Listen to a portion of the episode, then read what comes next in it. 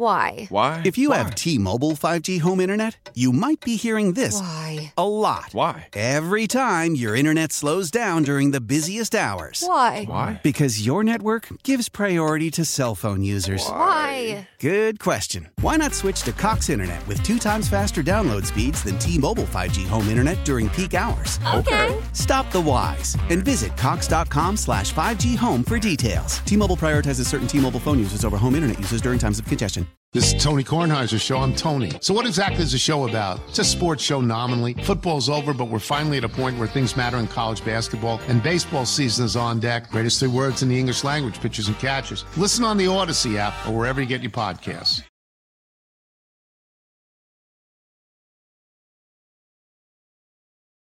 You're listening to the Extra Point Show with Sal Capaccio on WGR Sports Radio 550.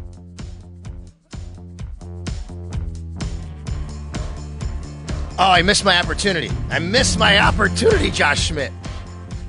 I should have asked you, great producer of this program, the Extra Point Show here on WGR Sports Radio 550. I should have asked you to start the show with the song Oops, I Did It Again by Britney Spears. Why is that?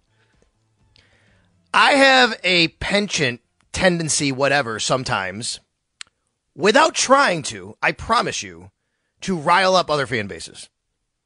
Oops, I did it again. okay, yeah, I get that. That's funny. I yeah, I, I did it again. I didn't mean to. I was defending our honor here in Buffalo, folks. I promise you. I did not mean to stir the hornet's nest of the Pittsburgh Steelers fan base. Technically, they but I have done that this morning. They stirred us up. Like we got, we got to. That's exactly right. We are even now. We are even, I think. Okay? Can you go find that for me and tell me when you have it? I just want you to hear that particular part. I want everybody to hear it. Oops, I did it again. Because here's what happened, all right? Just want to just want to lay the groundwork in case you see anything floating out there what happened here to this morning. So I go on with Jeremy this morning at 7 a.m. And we were talking, and I had seen earlier, yesterday actually, that Dorin Dickerson, former Buffalo Bills player, who now is a radio host in Pittsburgh, that Dorin Dickerson had said on his radio show that the wings, the chicken wings in Pittsburgh, were no different than Buffalo. That Buffalo wings are not special at all. Okay? Not just saying Buffalo wings, like chicken wings in Buffalo, not special. There's a difference there. You know that. And then he also apparently said they're going to boycott ordering chicken wings. It like in Pittsburgh until after the game this weekend. Just order boneless wings. So I heard that. So I said to Jeremy, what would be our equivalent? I got to come back because sorry, part of the story is I was going on with Dorin Dickerson later that like at 7:30 this morning. I was going on the fan in Pittsburgh with Dorin and I saw this. So I said, "Jeremy, I got to come back with a retort." We were trying to figure out something to say about fries on sandwiches and I I could have had and I should have said, maybe like I enjoy onion rings on sandwiches over fries, right? Because they have the Primanti Brothers and all that. But what I did was I go on the fan this morning in Pittsburgh, 93.7. I'm on with Adam Crowley and Dorin Dickerson. And I say, Dorin, I can't believe you disrespected chicken wings. So you know what? I have to come up with an equivalent. Here it is. I think a towel is just a towel. Woo, baby! Did they not like that? And apparently, like they think, they think in Pittsburgh that if you disrespect the terrible towel in any way, you are doomed. You are doomed to lose no matter what. Because they only take the instances of where it happened where their team actually won. When actually, like, I'm sure it's happened before and their team did lose. I mean, let's face it. Bills players during Renegade, remember the Renegade thing in Pittsburgh years ago? Going crazy. Like, you know, making it their own. So here I go on and say, look, I think a towel is just a towel. Doesn't matter what color it is. They were not happy. They've kind of put me on blast on social media. People are unhappy about it. But there was this thing of even some Bills fans telling me, no, you, you can't do that. You got to apologize. Like, you can't put the jinx on it. Listen, it's even now. That's what it is. Just even. That's what I did. I, I, I, I evened the stakes and the insults and the disrespect. And I don't even think I was disrespecting the terrible towel. Just, you know, saying towels are towels. You can take any towel. You go to a game with a towel and wave it. It's cool. Now, after that, I also saw this morning somehow on my Twitter feed at Sal Sports, a couple Miami Dolphins fans complaining basically about the weather in Kansas City this weekend. Now, let me tell you, the weather in Kansas City this weekend will be no joke. I mean, we know cold, we know snow and wind, and it is not fun to be in. It's not fun to play in. And, you know, you have to look out for your safety. I completely respect that and agree with that. But there were actually Dolphins fans suggesting they should move the game from Kansas City, where it's going to be like zero degrees and windy and snowy. And I tweeted out how quite ironic that is after last year, Dolphins fans and media made fun of Bills fans for talking about how hot it was down in Miami during the game. Well, one of the Dolphins media members, Adam Beasley, maybe some others, got a hold of my tweet on that and now have made it a thing. That they're just ah, they're just joking. There's no, there's a big difference between coldest game in history and Chiefs history and a normal Sunday afternoon in Miami. Whatever, dude, was 440 on the field. So, Josh Schmidt, what did I do? Go ahead.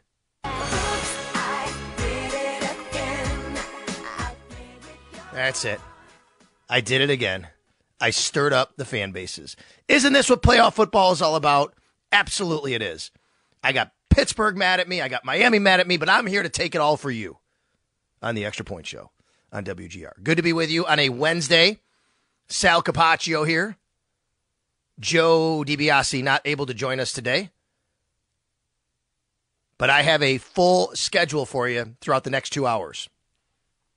Coming up at 1030, my buddy Tim Benz. Tim and I know each other from Syracuse. He's been on this program many times. In fact, Tim Benz is the first guest we ever had on the Extra Point Show when Joe and I started the Extra Point Show in this time slot. That was September of what, 22. And Tim was the first guest we had. But anyway, Tim's going to join me and I'll be on his show later this week that he has in Pittsburgh. We'll talk Steelers, we'll talk Bills. At 11:05, my sideline brother John Harris over in Houston for the Texans is going to join me. So we'll talk Texans Browns. Now, one of the topics I want to get to you today is who do you really want to win that Dolphins Chiefs game? Because there's a there's a couple different scenarios that could play out that I think you could make an argument for either team. And that's why it's important also to talk about Texans Browns because the Bills could wind up playing the winner of that game. So we'll talk about that as well. Uh, that comes your way at 11:05. John Harris, sideline reporter for the Houston Texans, here on the Extra Point Show. At 11:30, we will go down to One Bills Drive, where Sean McDermott will have his weekly Wednesday press conference. We'll get an update on injuries, several of them to monitor this week. Obviously, Gabe Davis, Rasul Douglas, Ty Johnson, Tyrel Dodson, and Taylor Rapp. So we will ask about all of that and find out about all of that and see where they stand as far as practice today and looking ahead to the Steelers on Sunday here in Buffalo Orchard Park, 1 p.m. Highmark Stadium, WGR Sports Radio 550, and the Bills Radio Network. So we'll do that today. Now, obviously, you know, Sean sometimes is a little bit later, so we'll we'll we'll do our best to bring you that today at 11:30. That is the plan right now here on the Extra Point Show. In the meantime, we're going to open up our phone lines. 803 0550 is the number to call here to join me on the Extra Point Show. Something else I'm going to do today. Something cool, I think. I'm going to steal. Joe, Joe, I'm going to kind of steal a little bit from you. I'm not going to do tiers. All right, actually do rankings. So it's not as much like Joe does Tuesday tiers. And I trust he did it yesterday. I didn't get a chance to listen. He does Tuesday tiers. Today, what I'm going to do, I'm going to rank the best to worst or worst to best head coach opening head coach jobs that are available in the NFL as far as franchises and teams and situations. Now I have there are 6 right now. In no particular order, they are the Commanders, the Falcons, the Chargers, the Panthers, the Raiders, the Titans. There are 6 job openings right now. I anticipate the Patriots to be open, but we don't know that. I have some thoughts on Belichick and New England and what's going on over there, as well as with John, uh, Jim Harbaugh that I'll get to a little bit later. But I will rank the job openings and where I think the best job would be to the worst job, or maybe we'll go worst to best. Whatever.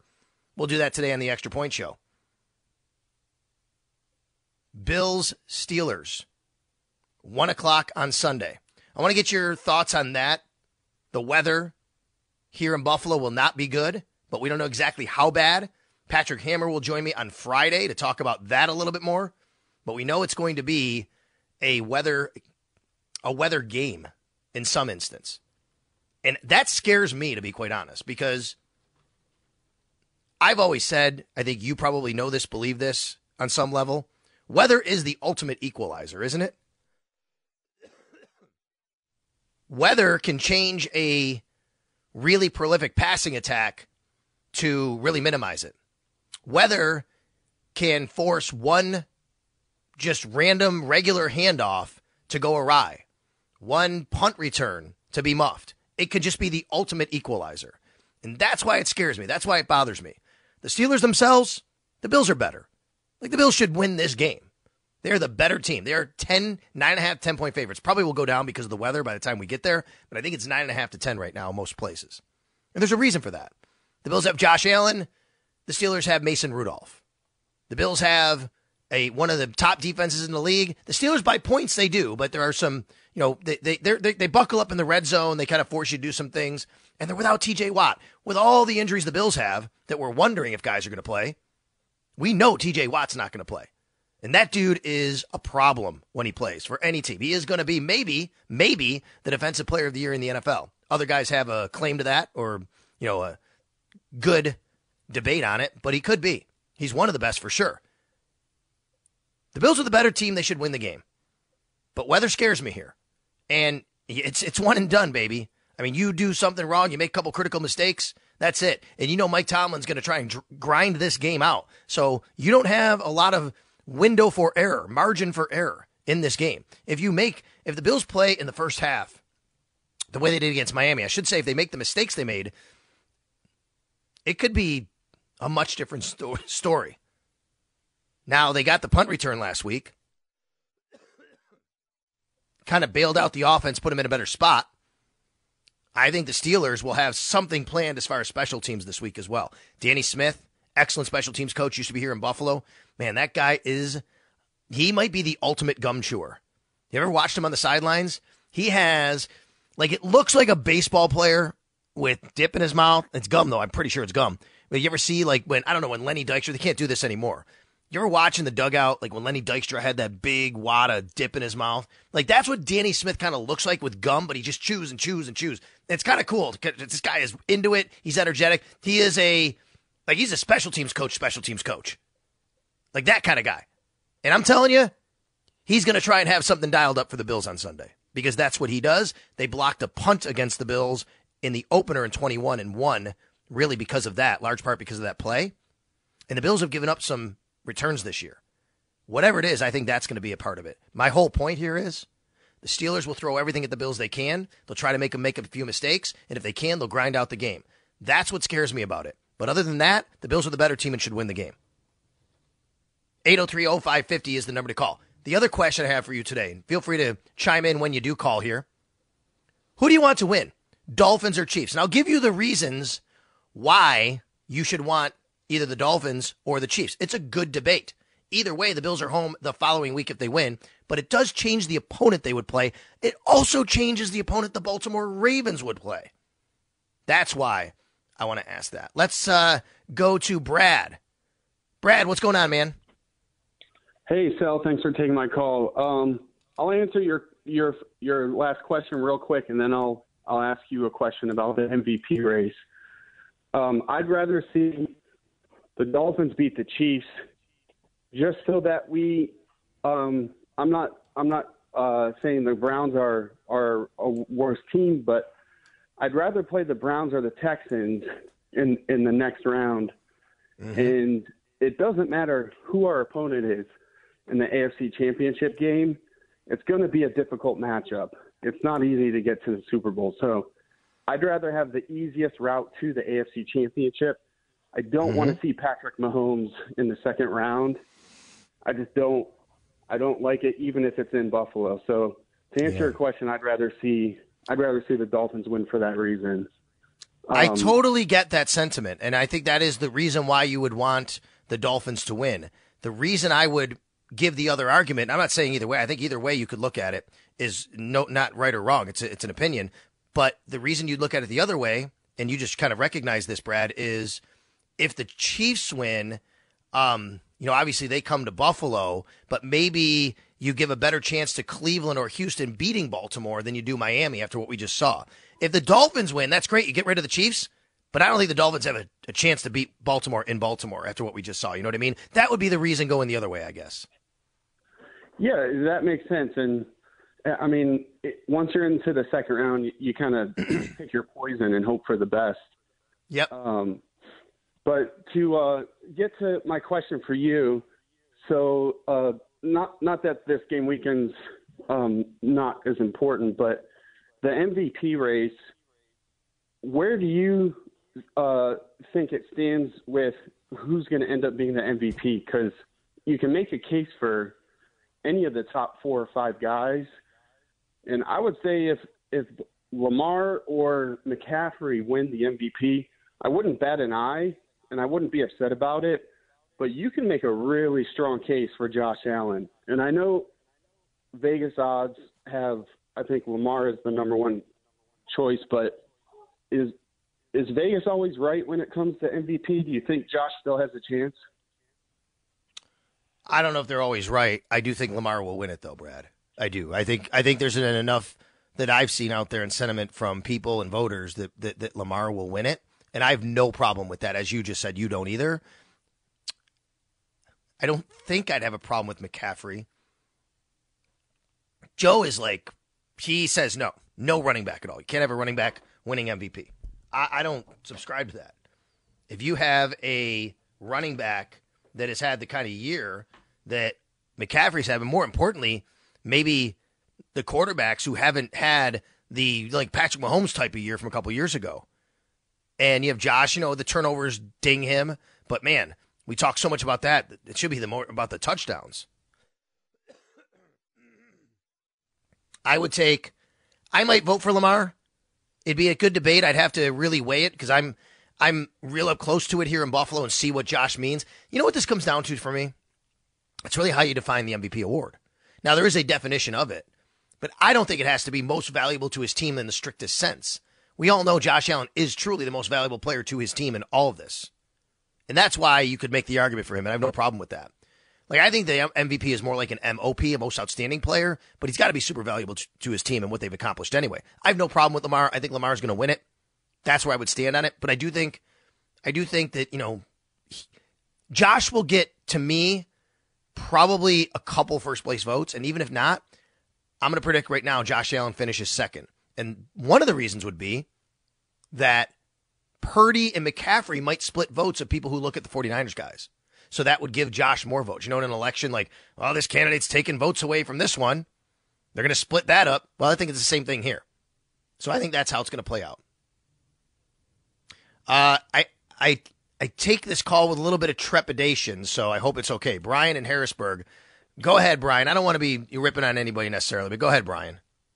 No, no, no, no, no, Sal. I, I want you to know that I uh, I was I was Adam Beasley's middle school gym teacher and high school cross country coach in Harrisburg. So he's not from Miami; he's from Harrisburg. Oh, I apologize. I'm sorry, but he's a he. He might must have been in Miami for long enough that he's he wears his colors. You know what I mean? Like he he's oh, he really yes. In middle school, he was a Cowboys guy. This was in the early. 90s. Oh, okay. I was I was teaching in this school in Harrisburg, and of course, a devoted uh, Buffalo guy. And uh, you know, the kids all let me have it every year when the Bills would lose a Super Bowl, and he was front and center on that. But the reason I called you is that you know it just it breaks my heart to see him adopt this troll persona because Adam Beasley was a a, a great little runner for me. He was one of my team captains when he was a senior. He was wow. a man of integrity. He was a team guy, super hard worker, heart of a lion, the whole thing. And I I lost connection with him when he you know went to college and he went one way and I went the other and all of a sudden I stumbled onto him on uh, on Twitter when there was that bullying scandal with the one tackle and Richie Incognito, and all of a sudden he's on my television. I'm like, holy cow, wow. that's the bees! And uh, and yeah. I got, caught up with him that way. But now he's he's like this troll, and it's breaking my heart, Sal. I, I you know he's he's he's on Twitter. He's oh. bad mouthing Buffalo people. Let me. Tell I know you, all the time. I, he's, it's kind of a it's it, it is kind of a shtick, but it's really not right? I've had him. We had him on here. We actually had him on here on the Extra Point Show. I think it was um, maybe last year. We had some fun with it, but at the end, he gave Buffalo a couple shots, like he couldn't resist. Right. I By the way, he's on Twitter at Adam H Beasley. Adam H Beasley is on his uh, his Twitter feed. But I, I love I love hearing this. I'm glad I did take the call, Brian, because I will not impugn the man's integrity. He went to Syracuse. I've met him. He seems like a stand up guy, but I do think it's a bit of a shtick and a trolling job. Oh, he's a great dude, but man, he's just killing me. I, you know, and he's he's he's posting Miami Dolphins AFC East champs in Week One. Yes, I love that. With that tweet That it- coming back at you, coming You back at back you. on the air. We we got to do an intervention. We got to bring him back from the dark side. All right. Well, you know what? Maybe we'll do that if Syracuse has, you know, with this with this new coach Fran Brown and what he's doing. Maybe we'll find some common ground with Syracuse football and bring him on next football season and talk Dolphins and Syracuse and Bills. All right, thanks, brother. You got it, Brian. Thank you for the call. That's really nice. Adam Beasley. I, don't want to make the show about make the show about another like media personality in another market, but yeah, we've had our battles here. Guy brought me on to his radio show like four years ago.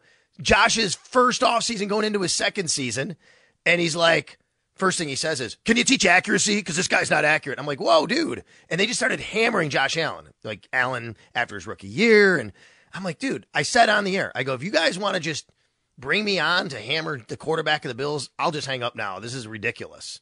And it kind of went from there. And then like, no, no, no, no. And now we go back and forth here. And he claimed that there were 17, 17 Bills fans that showed up at a golf course that didn't want to pay for the round of how expensive it was. And what did, I don't know. There was, they showed up late for their tea time. And then he's claiming that nobody in Miami media is actually like, or fans are about this whole game being moved when I it actually is. So anyway, there you go. But I know what? He's a Syracuse guy, so I like him. Let's go to Clover in Texas. What's up, Clover? Hey, Sal. Thanks for taking my call. How are you? I'm good. Having a fun time today, I guess. Oh, good. Yeah, it sounds like it. Good. I'm glad. Thanks for all you do. Yeah, and that Adam Beasley. Yeah, he was getting me riled up last week. I mean, that's kind of Love it. that's kind of good to hear that. You you know, it's, it did seem like it was kind of just joking around, get, trying to get people. I don't know if it's joking around, but we can have some fun. It's just like the Pittsburgh thing this morning with me, right? Like, I mean, it's kind of joking around, but we're getting serious, man. It's playoffs. Let's go. Yes, yes. So yeah, on the sideline interview with McDermott, I absolutely love that um, and the emotion. And so he mentioned, and I love how you always mention the coaches. Um, he, so he mentioned the special teams coach working on you know getting a play like that from Harty, and um, I just thought that was that was a great job. Came at the just the right time. And then with Joe Brady, I know people kind of, you know, wonder about the offense, but I mean, he, the guy he can only do so much, right? He can't like revamp the entire offense mid-season. And I mean, his Right. record's what, like seven and one since he took over. Is that right? Yeah, right. I mean, and, and you know, I, I, I, I, I that's a good point you make. You know, when when you change coordinators, and by the way, both the teams playing this weekend, the Bills and the Steelers, changed coordinators. The Bills had theirs, and then the Steelers changed theirs after. Um, but you can't really change everything about the offense because the system's in. You're not going to go with a new system. You got to keep the system in and generally all the same terminology. What you can do is tweak your philosophy or your tendencies. I think that's what Joe Brady did. But now, you know, the offense has struggled a bit at times the last few weeks, making critical mistakes mostly last week. But I think now is the challenge for Joe Brady to understand that he has tendencies on film and he has to break those tendencies because now there's enough of a book on him that he has to kind of go away from some of the things he's put out there to make sure that teams don't get so much of a read. Right, right. But I just think it's just such a testament to the coaching, just the special teams, Joe Brady, McDermott, especially you mentioned all those guys that came in stepped up for injured guys like Ryan Van Demark and, and Sherfield and Harty. They both made big catches. And uh, Baylon Spector with all the plays he That's right. made. I just think, you know, it's, everything is coming together at the right time. You got the depth and the coaching, and those those depth guys are stepping up to the challenge, and it's just really great. I think we can really feel good going into the playoffs. I'm really excited. But uh, yeah, appreciate you taking the call, Sal, and appreciate all your hard work. Go Bill. Yeah, you got it, Clover. Always appreciate you calling as well. Thank you. Appreciate. Thank you.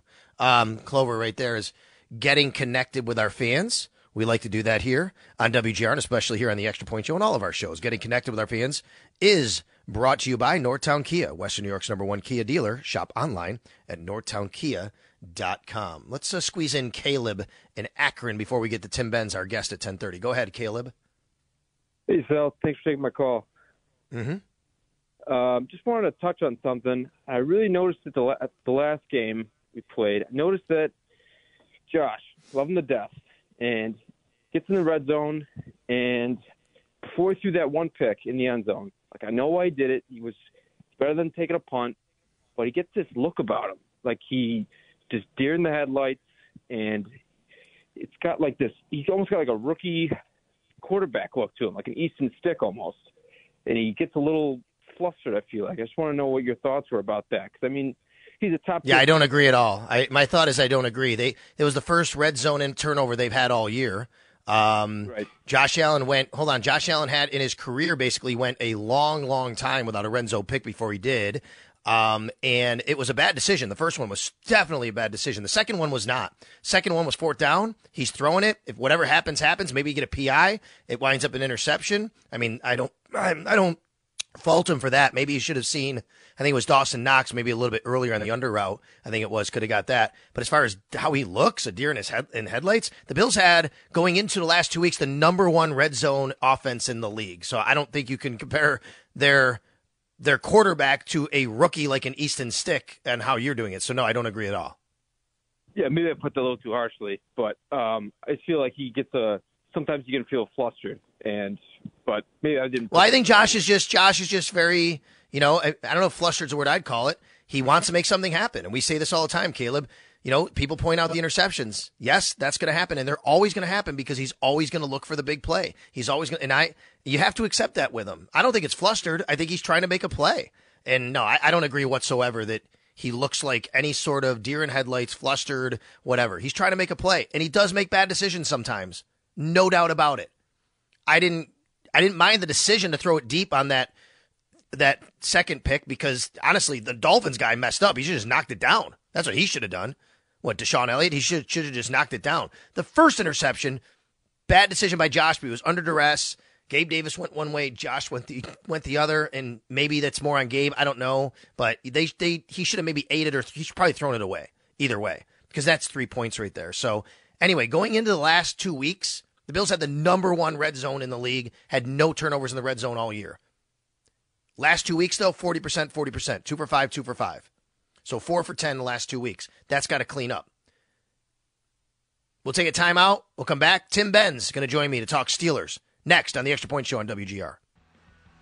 How powerful is Cox Internet? Powerful enough to let your band members in Vegas, Phoenix, and Rhode Island jam like you're all in the same garage. Get Cox Internet powered by fiber with America's fastest download speeds. It's internet built for tomorrow, today. Cox, always building better. Cox Internet is connected to the premises via coaxial connection. Speeds vary and are not guaranteed. Cox terms and other restrictions may apply. Analysis by Ookla Speed Test Intelligence Data. Fixed median download speeds. USQ3 2023. I'm Tony Kornheiser. This is my show. My friends come on. We talk about basketball now, golf, and the metronome of your life, baseball. Whether it's opening day, the big tournament, or one of the majors, we have the best to preview it and break down just what happened. Listen on the Odyssey app or wherever you get your podcasts.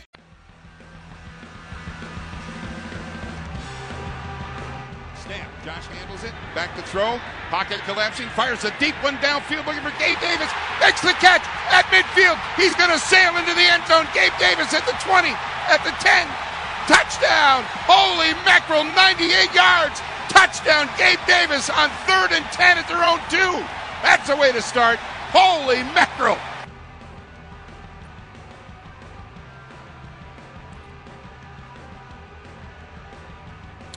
What a time and moment that was for the Bills last year against the Pittsburgh Steelers at home. Gabe Davis, 98 yards. John Murphy on the call there on the Buffalo Bills radio network, of course. The Bills in that game. Uh, what was the final? 31, 37 to 3. I got to look at this 38 here. Maybe you have it. 38 to 3. 38 to 3. The Bills won last year.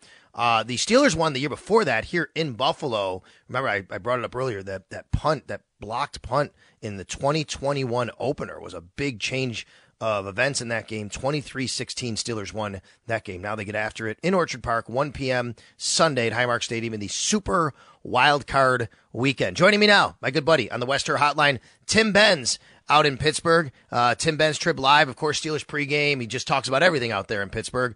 What's going on, buddy? Always good to have you. We were saying earlier, I was, you were the first guest ever on this extra point show. So we appreciate that and remember that. And now, uh, how about these two teams getting together for the first time in quite a while to play in the playoffs? Was that game really just 38 3? It somehow felt worse than that.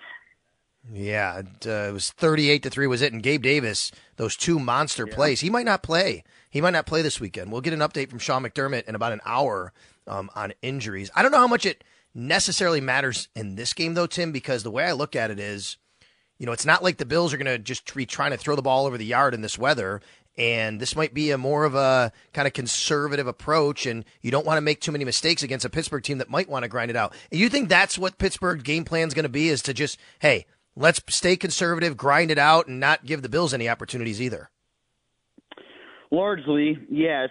I think that they are most comfortable playing in games like that. I even that Seattle game that they played, um, I, felt like for them that probably created some anxious anxious moments on the sidelines because it was back and forth quite a bit uh, in that first half especially even though the, the, the Steelers were doing it largely with the run game and the occasional big pop play from Mason Rudolph. Um, they would prefer to have every game be like a Steelers Ravens game, like a Steelers Browns game, where it's you run the ball, we run the ball, we run the ball, you run the ball. Like that's where Mike Tomlin wants to live. And they got really used to that when they started to play better in the second half of last season with Kenny Pickett and even at times Mitch Trubisky winning incredibly close, low scoring games over and over again uh, that carried into the first half of this year.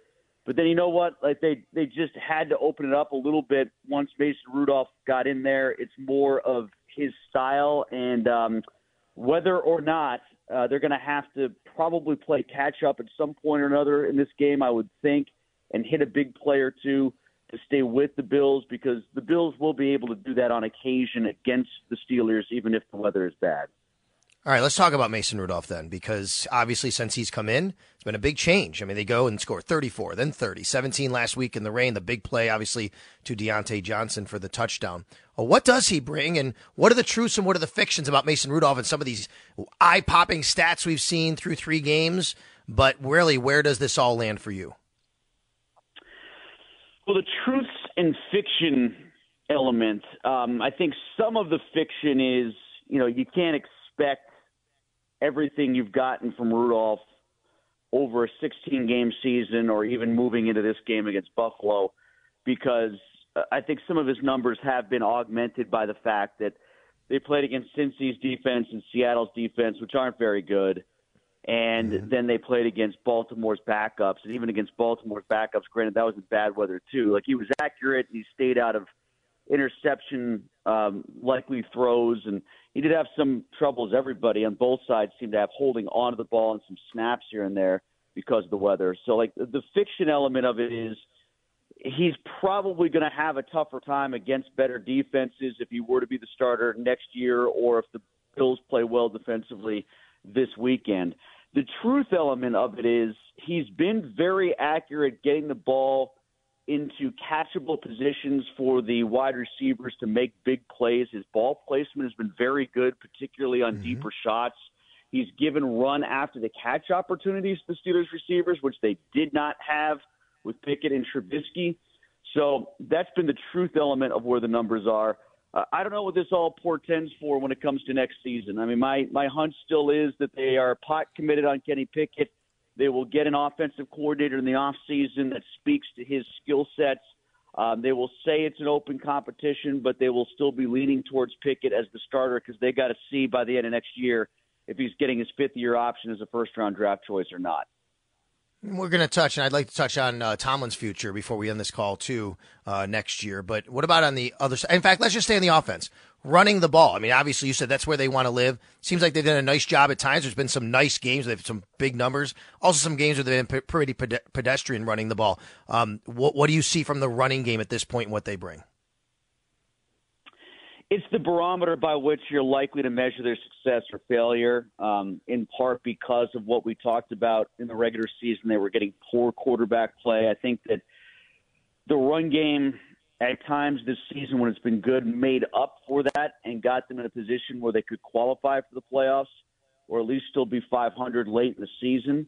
I think with Rudolph, the run game and the pass game have been complementary to each other, and they haven't had to rely solely on it.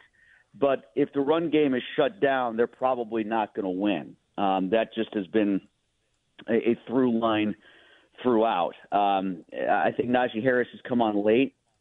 I think actually Jaylen Warren was the more important component to the run game in the middle part of the season where they came out of the bye and played really decent football against some okay but not great competition.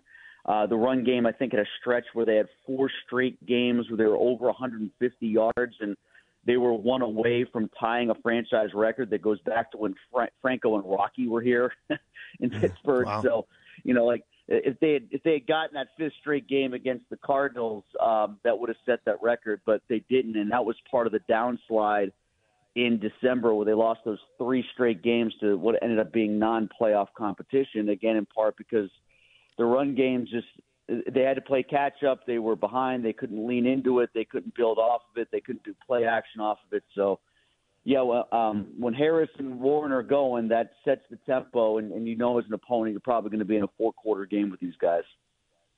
Tim Benz on the West Herr Hotline out in Pittsburgh. Steelers, Bills, Sunday, 1 o'clock p.m. here, WGR and the Buffalo Bills Radio Network. All right, the other side of the ball, we know TJ Watt is out. No one's going to, you know, doubt and understand how big of a loss that is for Pittsburgh, right? You can't hide from that. But what do they have in his absence, in his place, that Bills fans should still kind of think about or wonder about that maybe they can still do some things to get after Josh Allen? What they have is better depth at that position than they've had in recent seasons. Like last year when he got hurt with the pec, it was Malik Reed. Um, you know, if you've lost track of Malik Reed, he's bounced around between the Dolphins uh, having no job, the Raiders, and now just back to the Dolphins again on their practice squad. Uh, that was their best answer there without Watt last season. Uh, yeah. You know, they've got now Markus Golden, who's been good when called upon. Uh, Nick Herbig, another Wisconsin guy, sort of a protege of Watts, has flashed at times, had what might go down as the biggest play of the season when he strip sacked Geno Smith on a day where it was the only time the pass rush got to Smith, and that turned the game in their favor against Seattle in Week 17. Uh, so those guys are okay. It's not Watt. The bigger, more helpful thing would be if Alex Highsmith lived up to his contract. He has flashed at times himself, just one sack in the last four games and, and, and two and a half in the last seven or eight. So it has not been a banner year for Highsmith, and it'd be like it'd be nice to see him have a Watt-like game for one week, and then just let the other guys kind of handle their own business and rotate. But the mystery element or the wonderment element that you brought up before, that might be derived from getting Damontae Kazee back from suspension and likely Minkah Fitzpatrick back from injury. If they are more trustworthy of their own back end, maybe they blitz a bit more. Uh, maybe they try to force some mistakes from Josh Allen that way. Mm-hmm. Maybe they have a little bit more confidence sending an extra rusher or two now that they can move Pat Pete back to corner and they've got some more guys they can play with in the secondary that are experienced and good players. And they've had to be very cautious of that these last couple of weeks because of the thin ranks at safety and at inside linebacker too. What what is the situation with Minkah? Knee, he got rolled over by I think it was Peterson, um, diving, trying to make a play in the Colts game. He hasn't played since the Colts game. I, I'm a little less convinced that he's all that close to 100%. I mean, like if he was close they would have put him out there against Baltimore. That game meant everything to them, and they couldn't even get him on the field for the game. So mm. this strikes me as yeah, they've decided in advance he's likely to play unless there's a setback. But I'm not overwhelmingly convinced that you're going to still see the real Minkah Fitzpatrick out there against Buffalo. And I know that Joey Porter Jr.'s kind of stepped up here since they've inserted him over Levi Wallace. You know, how about his game and where he stands? And would you expect him or anyone else to move around with Stefon Diggs? Yes, they've done that with him. They haven't been a team that does that, and frankly, they haven't had a lot of corners that have been worthy of doing that. Uh, in, in recent years. Like when Joe Haden was here and still good after they got him from the Browns, they could do that, but they often didn't. Uh, they just kind of did right side, left side with him. Uh, Porter, though, it's it's rare to see a Steeler team draft a rookie corner and then say go follow this guy, but he's done that and has done that to pretty good effect. I mean, he's seen Tee Higgins and Ja'Marr Chase and Amari Cooper and some other really good wide receivers. Uh, wide receivers really in the season were roasting the Steelers. The number one pass catcher from teams was kind of lighting them up. But then when mm-hmm. they started to put Porter in the lineup and they started trusting him, I think the first game they did that was against Tennessee in week nine against DeAndre Hopkins. And Porter did a good job with it, and they just kept doing it. And for the most part, he's been good. I think DK Metcalf had the best game against him for something like 86 yards on three of six targets in one on one coverage. And if you want to use that as the high water mark – a lot of those other good wide receiving names that I referenced did less against him than that. So, like, and significantly less. Like Tee Higgins had a huge game, but it came on a 75 yard catch and run against the zone. So, you know, like a lot of the numbers that these receivers put up when they did put up numbers were rare times when Porter wasn't on them. And he's managed to cut down on the penalties a little bit too the last couple weeks. That had been an issue for him. He's grabby. Um, you know, you'll see him reach. You'll see him get defensive holds from time to time. Uh, that was the book on him coming out of Penn State. Has proven to be true, but he has scaled that back a bit the last couple weeks. I, without Watt, you know, maybe you can slide protection a little bit to Cam Heyward, but you know, I'm looking at his numbers. I know he's missed a lot of time this year. He's only played 11 games, but also only a couple sacks since he's returned. Where is his game right now at age 34? Yeah, he's had a rough season. He had a really bad groin injury. I think they required early early season surgery. Um, he's come back, and you have not seen the pass rush explosion from him that you have in years past. Like what really finally got people to recognize Heyward as the Pro Bowl, All Pro level defensive lineman that he should have been recognized years before was he was starting to put up sack numbers and you know once the Steelers advanced what their notion was of what three four defensive linemen needed to be in the modern day NFL. They let him push up field more often, and he rewarded them with a lot of pass pressures and a lot of sacks. And that hasn't come to fruition this year because of the injury. Um, you know what they have been able to do against the run. Uh, at times, he's been good still in that department. But yeah, I think it's just two two and a half sacks this year. Larry Ogunjobi only has three.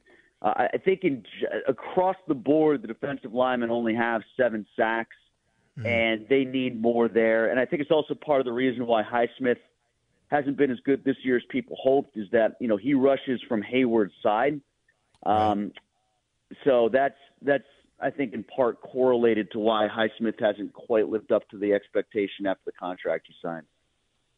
All right, buddy. What's uh, what's happens with Mike Tomlin here, depending on how this season ends, right? I mean, obviously, if you have a few upsets and play great and have a run here, it's one thing. But if this team exits, there's been a lot of talk about what trading him, him moving on, stepping away. I saw the other day. What do you think the future future holds?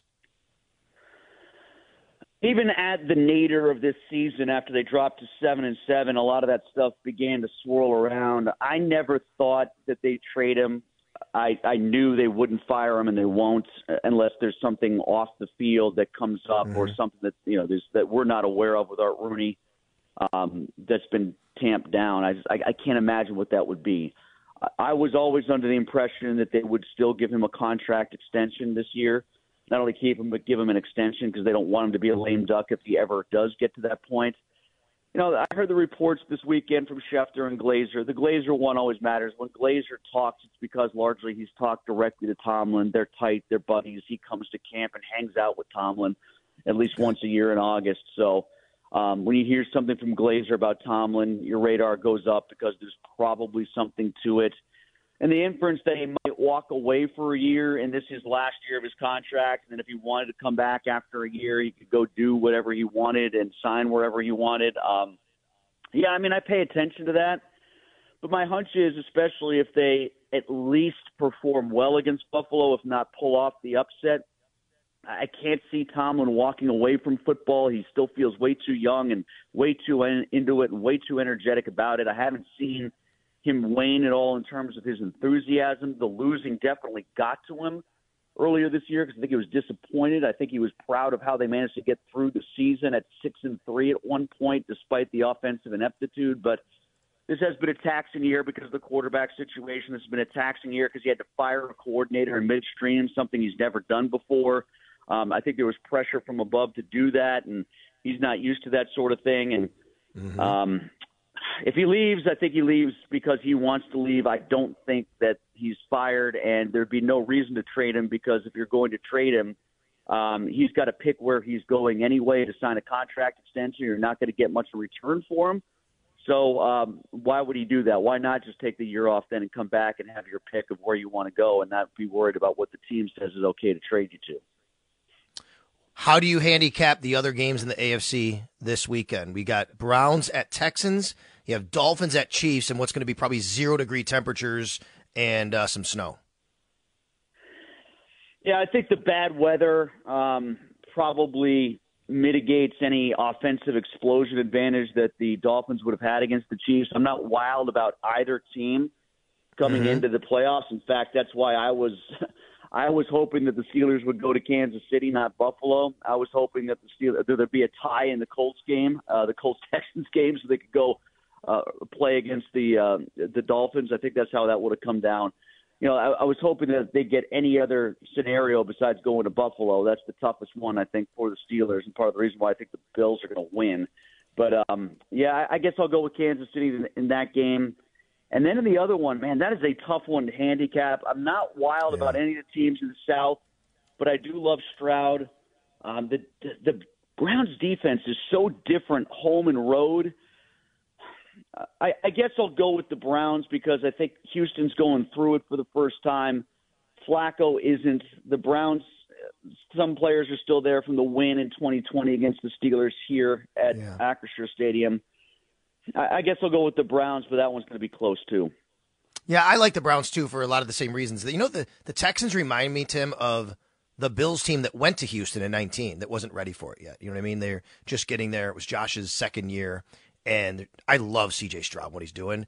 I just don't know if this is a a spot for them compared to D- Jim Schwartz on the defensive side, and he'll scheme something up. So I'm going to take Cleveland. I would not be shocked if Houston won that game though at all.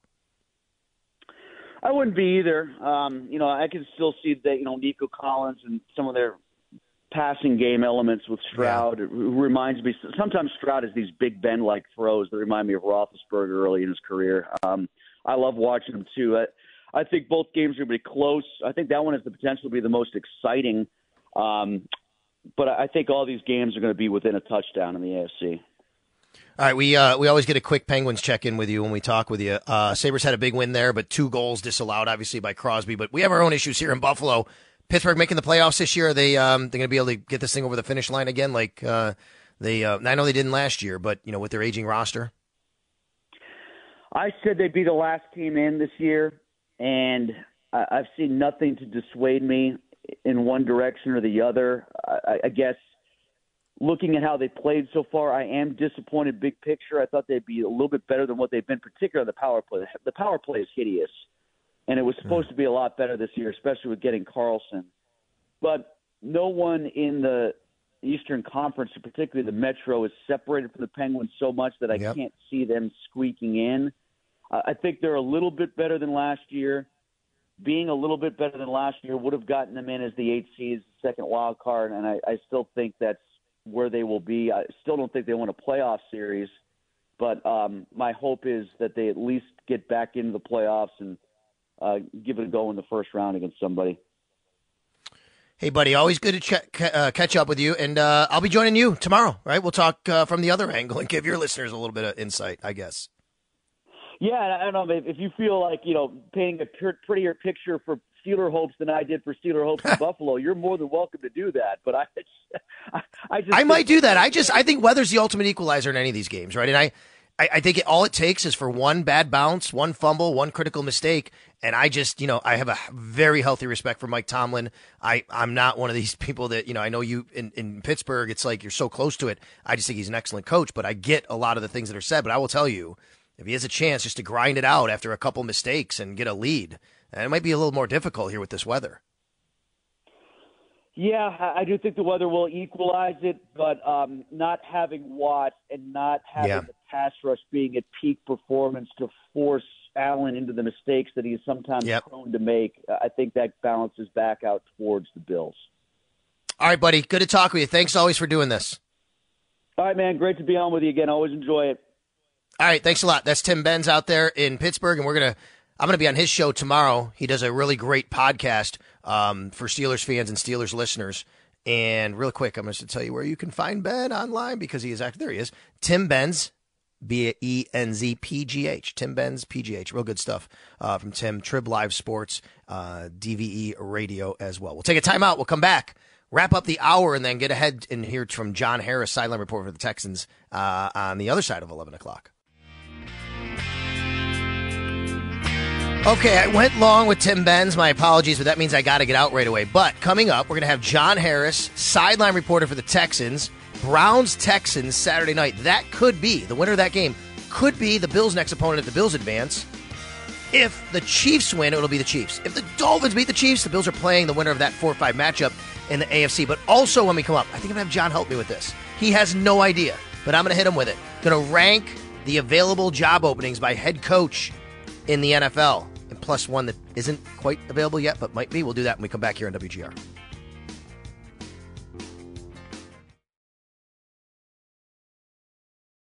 How powerful is Cox Internet? Powerful enough to let your band members in Vegas, Phoenix, and Rhode Island jam like you're all in the same garage. Get Cox Internet powered by fiber with America's fastest download speeds. It's internet built for tomorrow, today. Cox, always building better. Cox Internet is connected to the premises via coaxial connection. Speeds vary and are not guaranteed. Cox terms and other restrictions may apply. Analysis by Ookla Speed Test Intelligence Data. Fixed median download speeds. USQ3 2023.